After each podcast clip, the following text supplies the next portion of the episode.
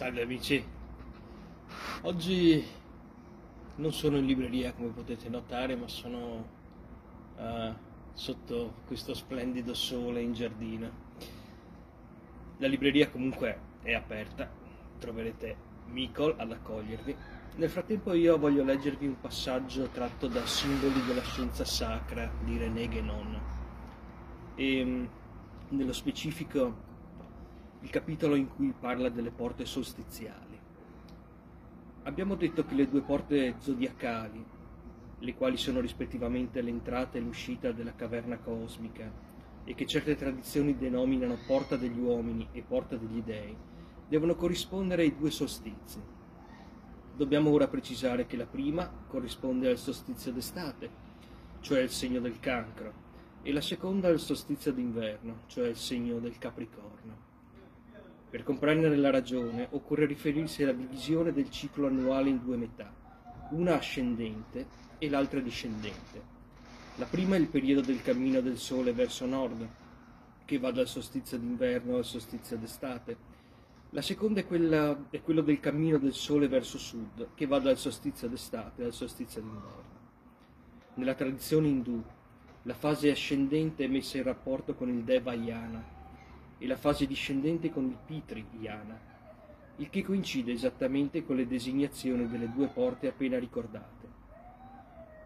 La porta degli uomini è quella che dà accesso al Pitri Yana e la porta degli dei è quella che dà accesso al Devayana. Esse devono quindi situarsi rispettivamente all'inizio delle due fasi corrispondenti, vale a dire che la prima deve essere al solstizio d'estate e la seconda al solstizio d'inverno solo che in questo caso si tratta propriamente non di un'entrata e di un'uscita, ma di due diverse uscite. Ciò dipende dal fatto che il punto di vista è diverso da quello che, ci, che si riferisce in modo speciale al ruolo iniziatico della caverna, pur conciliandosi perfettamente con questo.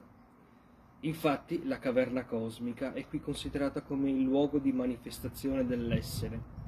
Dopo esservisi manifestato in un certo stato, quale per esempio l'essere umano, lo stato umano, l'essere, a seconda del grado spirituale cui sarà pervenuto, ne uscirà per l'una o per l'altra delle due porte.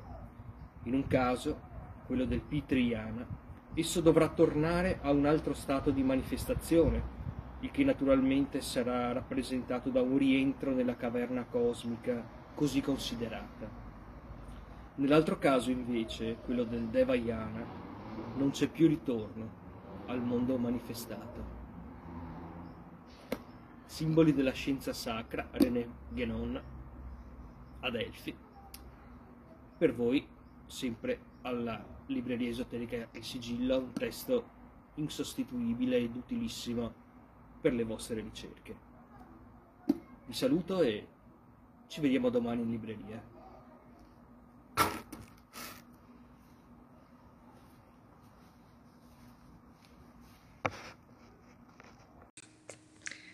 Avete ascoltato Esoterismo On Air, un podcast originale della libreria esoterica Il Sigillo di Padova.